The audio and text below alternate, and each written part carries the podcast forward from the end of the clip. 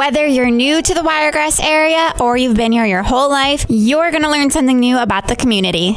Hey, this is Bethany B, and this is episode 43 of Welcome to the Wiregrass. Joining me today is Ann Cotton with the Cultural Arts Center. Hi, Ann. How are you? I'm good. How are you? I'm good. It's been a while since I've seen you and spoke to you. So I think it's been a while since we've all seen each other Exactly. and spoke to each other, unless we were using Zoom. I know using all sorts of a technology. new word in our vocabulary. Uh-huh. So first off, I know pandemic has obviously been on our mind for at least four months now. So how has the pandemic affected the Cultural Arts Center? Well, to put it mildly, it shut us down for about four months because, you know, you can't perform on stage and you can't do classes and everything was closed. And so when that closes, I mean, I have, I've had to help friends understand that means that the building closed. That means that people can't come in. And what that means for me is the bills don't stop, but the revenue did. Mm-hmm. And so, like with businesses and people, throughout the nation, we didn't have any revenue coming in for about four months. We managed to get our PPP loan, which helped us tremendously, and we've managed to use a little bit of our savings accounts to pay the bills that were coming in. So we have our head above water, and uh, we're working to get back and follow the state guidelines for social distancing and some of the other ADPH guidelines related to events and planning and stuff like that. So we're trying to work within those guidelines. But again, even though everybody else is out, they're shopping, they're buying, and we're also supposed to respect social distancing, um, it's really hard to do events or performances with social distancing. This building is not flexible. And so it's a, a rigid set of walls. It can only hold so many in a room. And when you start measuring out for six feet left to right on either side of you sitting as a guest, there's also six feet front to back and it can eat up two rows of, of seats there. And so we can only get 70 in the auditorium and only 40 in the banquet hall. And we have one classroom you can only get four in, and another classroom we can only get 30 in if there are no tables. And that's just seating. That doesn't include tables or anything like that. It doesn't include food because now you cannot bring in food. You cannot have food that everyone's brought in, and you can go to the bar and pick out what you want to eat and fill your plate full like a buffet. You can't have that. It has to be served and plated, cafeteria style. The drinks have to be sealed and handed to you. So most of the time, that requires a caterer because it can't come from your house to the event. So that's changed the nature of everybody's rental, every baby shower, every uh, bridal shower, birthday party that we'd normally be doing this time of year, it has altered that. And it has greatly reduced whom I can serve in the rental end of the business. Now, on the flip side, of course, Cultural Arts Center has many hats. On the flip side, with our tenants, we've been able to work out opening back up to a small scale. We have SEAC summer camp going last week and next week. We have had eight art camps going on in June, and we've got two more camps this week. We're working on a third camp in August. We're already laying out programming and everything to do at the center with with the respect that we're going to look at social distancing and what does that include and how can we handle that. And we're looking at whether or not we can bring back theater. We have theater on the schedule here at the cultural arts center and we have a children's production and then an adult production and several other things.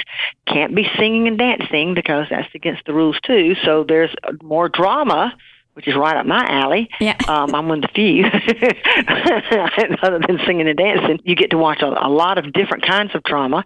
are some readings coming up that look to be really, really exciting, and we've opened it up where there can be a number of nights to choose from so everyone can participate and socially distance. We're working on children's productions. We're working with the orchestra on what types of instruments they can play because woodwinds and brass are out of the question because they blow, just like choral is out of the question right now. We're working with schools because schools will be going back in session. And so, what is that looking like? Because we teach art at Headland Elementary and Abbeville Elementary, and now we're going to be Zooming our art lessons to them rather than coming into the building since they don't want outsiders coming in. Never know what you're bringing in.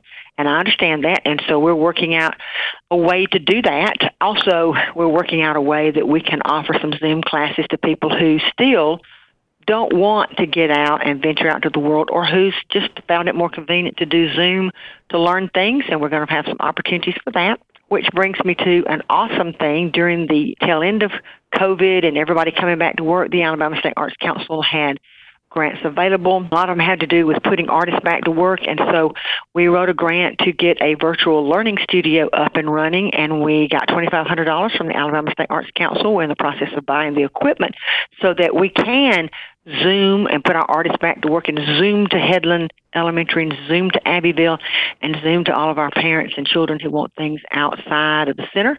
We're working on a schedule that we can bring kids back into the center after school, some during the day during school, because we have a lot of people who are homeschooled and are looking for things to do like that. So we're going to have some opportunities there. We've worked on some fun new stuff for adults to participate in. We're working out ways that we can take our art outside the center to places like Mural City Coffee Company and a variety of other places. We've got a lot on our plate right now to show our flexibility mm-hmm. and to adapt to a changing world that we're all fixing to adapt to. Yeah. And also to bring back some revenue that we desperately need. Well, thank goodness for Zoom. It's created so many different outlets for people. and this is this is going to be an interesting one. We're supposed to start back dance classes in September.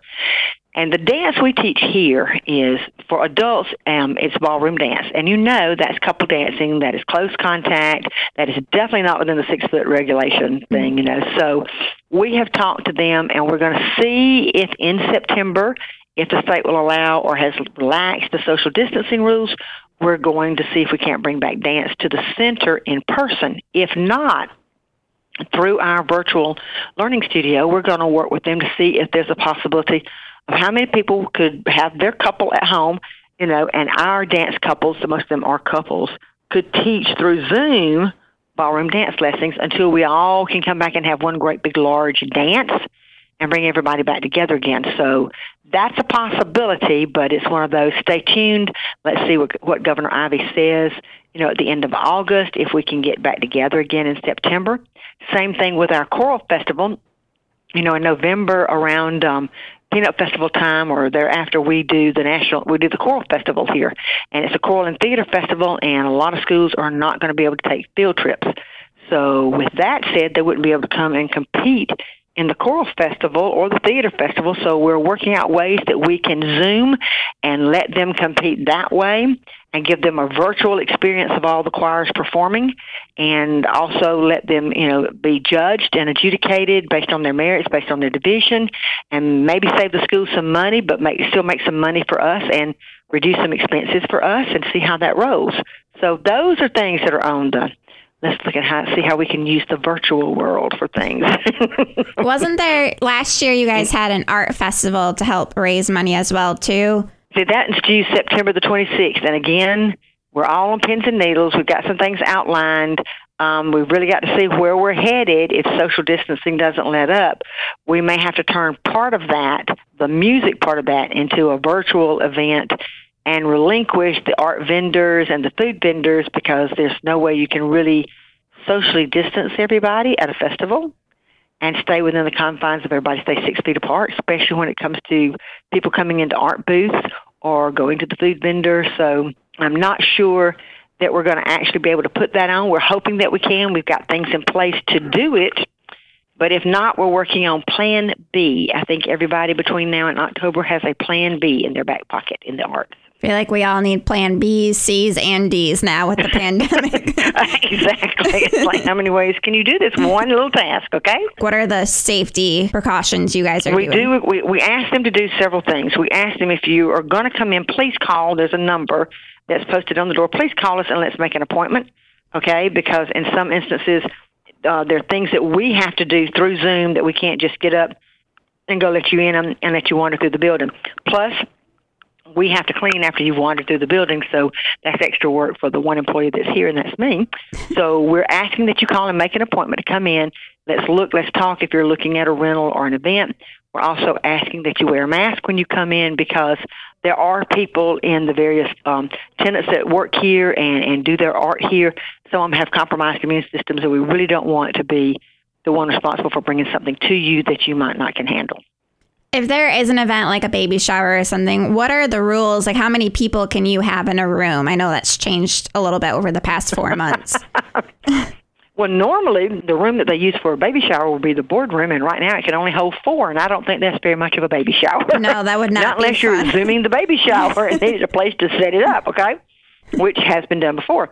Um, we usually move them into the banquet hall or into the auditorium to do it there, not at the fee that we normally charge that. We usually kind of say how many guests were you looking at. We go from there in terms of a fee. We also have to look at how to socially distance you in terms of tables or chairs or both. And food, going to have to get a caterer to kind of take care of that um, no buffet, no finger foods, go serve yourself thing. And that can be that's probably the more expensive part of it is getting the caterer. Definitely challenging for you with this for your job too, trying to work around all these things. it makes you think out of the box and it makes you walk around with a tape measure on your hip so you can figure out how best can I socially distance you six feet apart? And what does that look like for decorations? Okay, is it one giant series of round tables where everybody's connected that way and you sit six feet apart that way, or is it sections and, and, and how many of them are family members like live in the same house?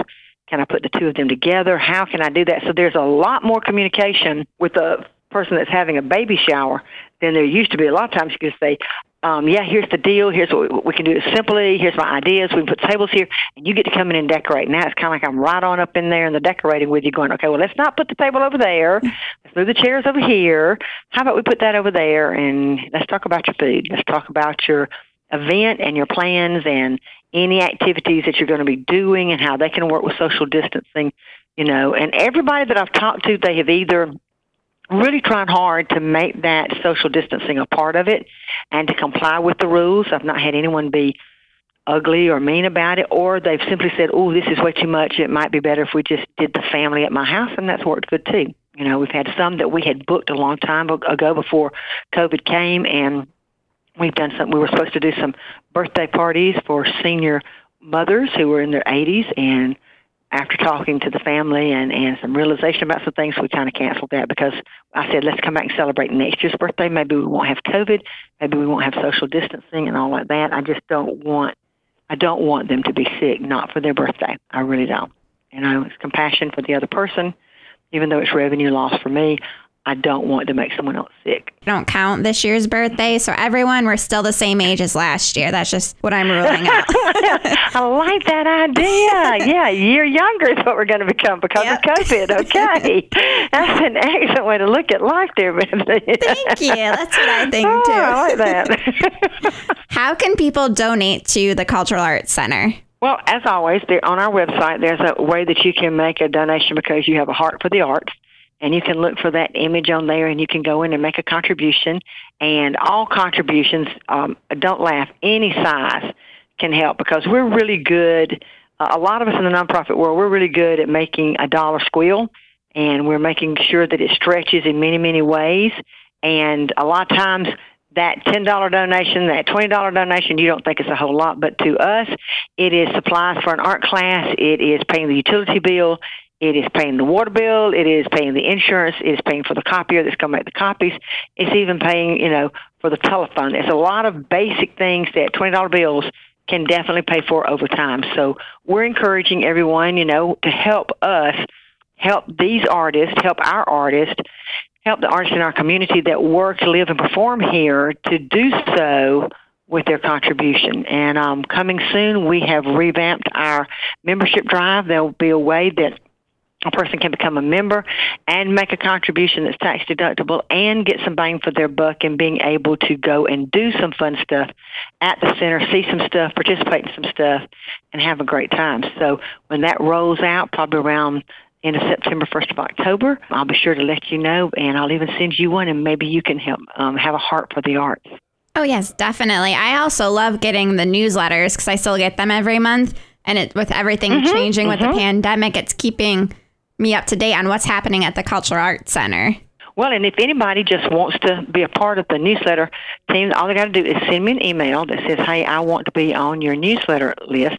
It's an email list, and we send it out at the end of each month, and it tells you everything that's coming into the center next month for all of our tenants, how to get tickets, how to sign up, how to register, how to participate, how to volunteer, whatever. There are ways that you can click through and do whatever you need to do to get information or to register for stuff. And it's a great little newsletter to have if you just want to see what all there is in the arts here at the Cultural Arts Center. And all they got to do is email me at Ann, A-N-N, at the Cultural Arts Center.org. Don't forget the the, that's T-H-E. You forget the the, then you go to the Ozark Mountains Cultural Arts Center where there actually is an employee named Ann, but they have nothing to do with what we do here. and they cannot answer your questions. That'd be very confusing. Because I went there and I went, oh, hi. and your name is Ann too. Oh, wow.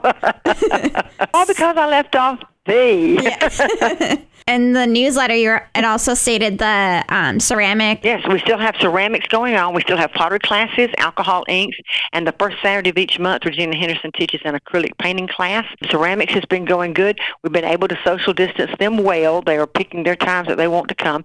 And same thing with alcohol inks and everything. I just uh, saw Commissioner Beth Kenward here uh, last week. Her daughter was having a blast doing it, so she was coming in and enjoying it. And then the pottery class, there's a 10 to 11.30 pottery class on Wednesday mornings, and then there's a 6.30 to 8 pottery class on Thursday nights. And so we still have adult pottery. On July the 21st, we will have our empty bowls bowl making session. I need some volunteers for that because we really, I need 20. I have one. I need 19 more volunteers. We're going to try and get everybody to make two bowls. If I can get 20 people, that would be 40 bowls to help us toward our goal of 400 for the sale that takes place in February. We are four months behind in making bows. Normally, by August, we were wrapping up our bow making and we're beginning to do our glazing. So we've got bow making and glazing fixing to have to start really going on in the next four months to get everything ready and packed and out for the February 6th deadline. So if you would like to participate on July the 21st at 6 p.m. at the Cultural Arts Center in the Messy Space Art Studio, all you have to do is call me and leave a voice message at 334-699-2787 or you can email me at ann at theculturalartscenter.org and I'll put your name down. Um, we'll be there in the Messy Space Art Studio that night. It's at the very back of our campus, facing Apple Tree Street, the old fifth grade wing of Southside Elementary School, the building we're in. And we'd love for you to have come on in and help us make some bowls and get this thing going because I know the food bank by February really is going to need some help money-wise to get more food for everyone. And it's a great way to get people out of the house too to volunteer. So Oh, absolutely. And we'll social distance. I promise you, we'll clean and sanitize and everything like that. But you'll it'll be a great stress reducer to put your hands in, play in some clay, and make a bowl. It's very stress reducing. Yes. well, that's all the questions I have. Unless was there anything else you wanted to add? No, I just thank everybody for listening to your podcast. I think it's a really great way to keep up with what's going on in the community. And just remember, we are your community arts center. If you have questions or you want to know something that's going on, just give us a call or email us, and we'll be happy to help get you connected, if not with us, then to some other arts organization in Dothan. And again, thank you for letting me be a part of it, okay? Awesome. Thanks, Ann. I appreciate it. Thank you. Thank you for listening to Welcome to the Wiregrass, brought to you by the Radio People.